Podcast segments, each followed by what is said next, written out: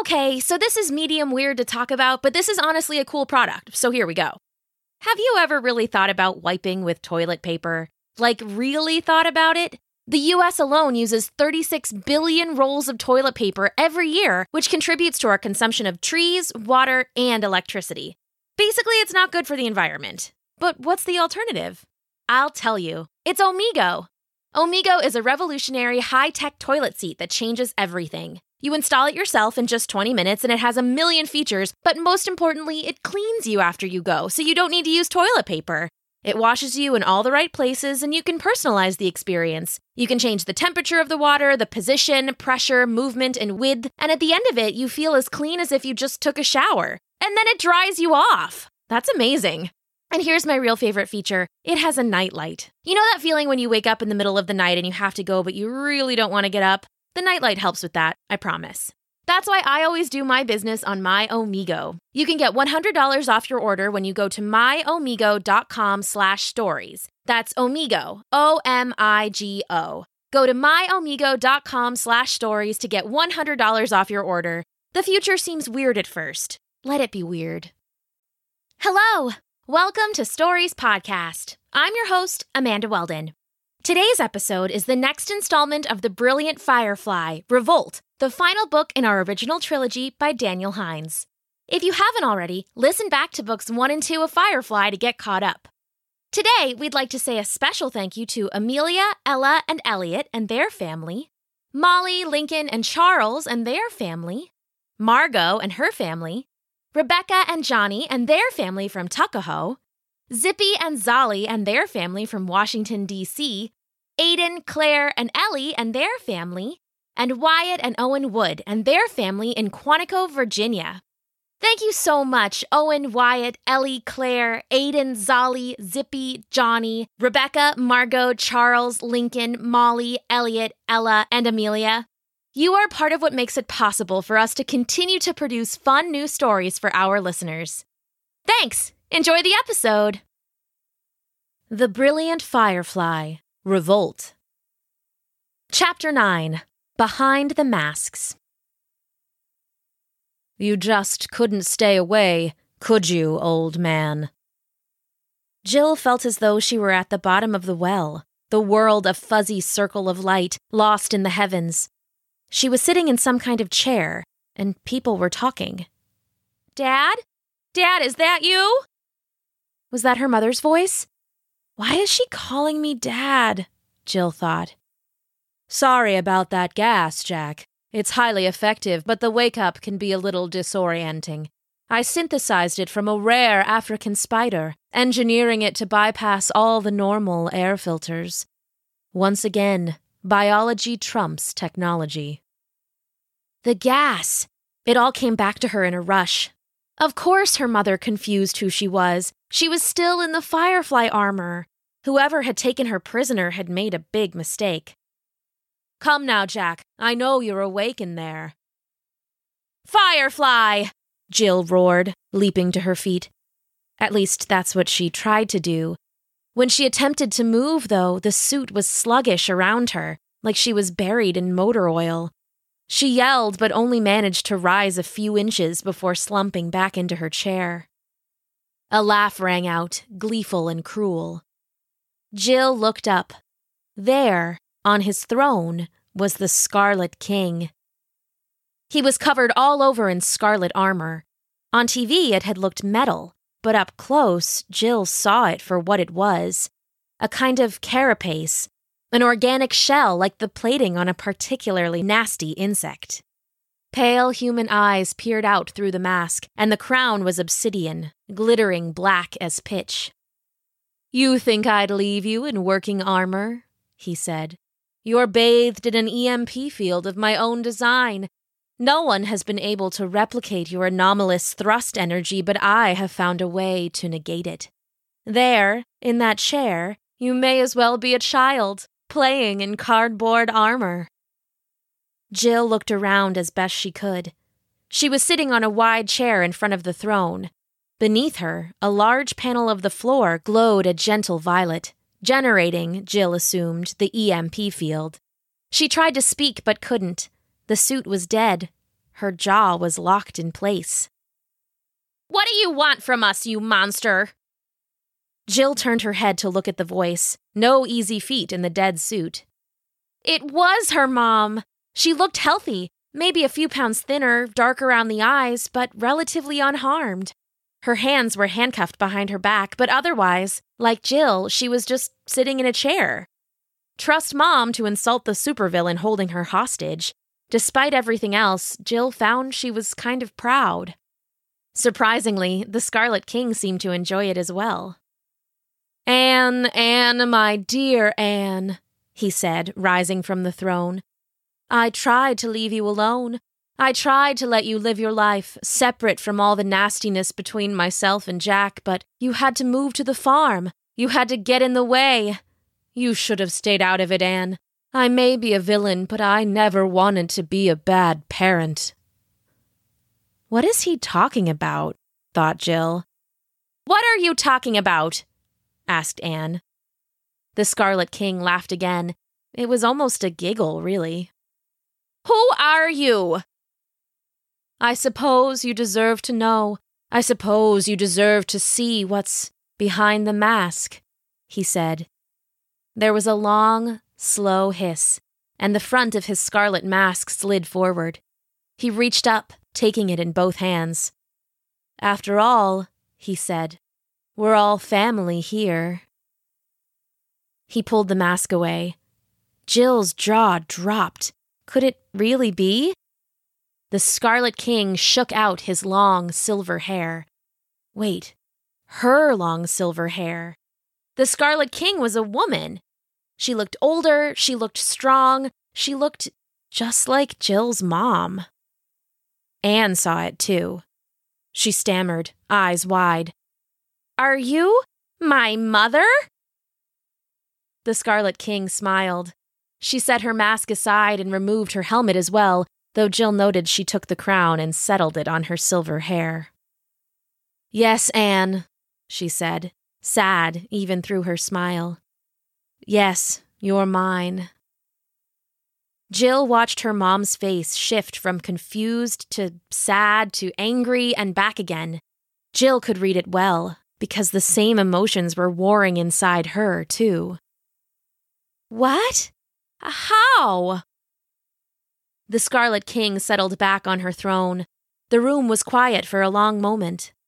Jill wanted desperately to scream, to say that she wasn't her Grandpa Jack, but the suit was just dead weight. How? said the Scarlet King, as if asking herself. How? A simple question to ask, but a harder one to answer, I suppose it started in grad school, in my bio lab. I was smart. Too smart, really, and when the professors got wind of what I was working on, they had me expelled. The cowards. I saw early on there was no funding for a female genius, not back then, so I went rogue. I found groups that didn't care if you were male or female or even human as long as your science was wild, powerful, visceral, as long as your science was mad science, they had a place for you. They even had a place for the wild Dr. Scarlet King. That's my real name, you know. Scarlet King. It says so on my birth certificate and everything. I never meant to hide. I never meant for the world to think I was a man, but they were so ignorant, so obtuse, when Scarlet King, glorious in battle armor and leading a herd of dinosaurs when she took over the White House and held the country hostage, did they even connect her to the mousy genius blacklisted by labs over the country? Of course they didn't. Even then, with the proof before them, they wouldn't believe a woman had crushed them with their own precious science. Even with my name on their lips, they denied me. For a moment, she dropped to a whisper. They all denied me, even him, even my Jack. It was early in my criminal career. I had just gotten started. I wasn't regarded as evil back then, simply misguided. Of course, I was the only sane person in a wild world, but that's besides the point. It was on a little tropical island covered with jungle one of my early bases. It was too hot and humid, creeping vines all over. A terrible design, but I was inexperienced. Jack, Firefly, he flew in and shut down my Lotus engine, but his suit was damaged in the fight. Unfortunately, so was my helicopter. Firefly signaled for a rescue, but it was going to take three days. Three days alone on a beautiful island of my own design. Three days bobbing gently, a giant cork in the warm waters of the Pacific. Three days, and we fell in love. It couldn't last, of course. I had bigger plans, bigger ambitions. Science so bold the world called it criminal. Jack, he didn't understand. He was like all the rest. He had his precious technology, all his toys, but he warned me against manipulating biology.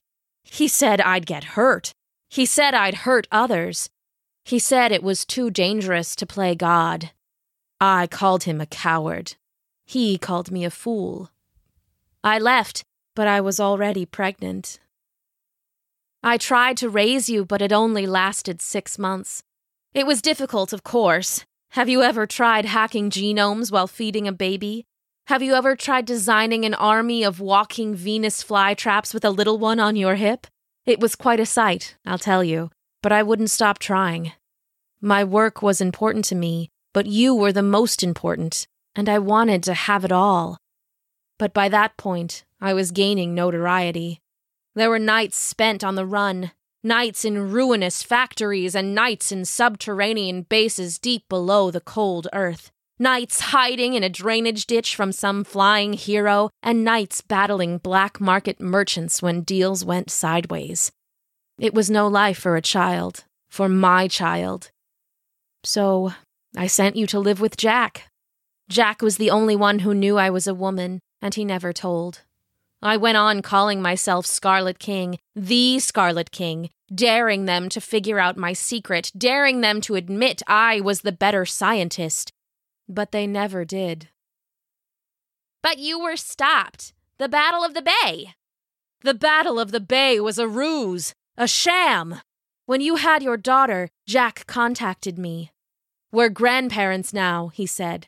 He asked me what it would take for me to stop, to just leave the world alone for a while. I told him I wouldn't stop until the world knew I defeated him. Him, Firefly, a technological champion, the greatest in the world. I told him I wouldn't stop until everyone knew I had won.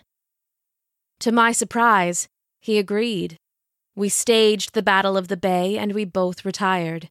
Him to that god awful farm we tracked you to, me to my palace in Antarctica.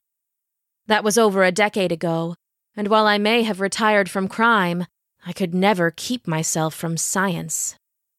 She turned to Jill for the first time. You hear that, Jack? I never quit my science. I've been working for years, and I've found the next step in human evolution.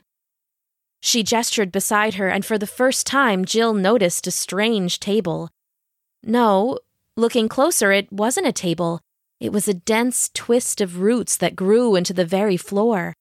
And from the top grew the most beautiful flower that Jill had ever seen. Each petal was wide and silky, beautifully spread like an angular rose. It was black, but blushed to a deep brick red in the center. It almost seemed to glow. This island is my crowning achievement.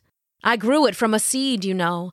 It took years of careful cultivation, of splicing and hacking and searching the darkest parts of the world for the necessary genetic material.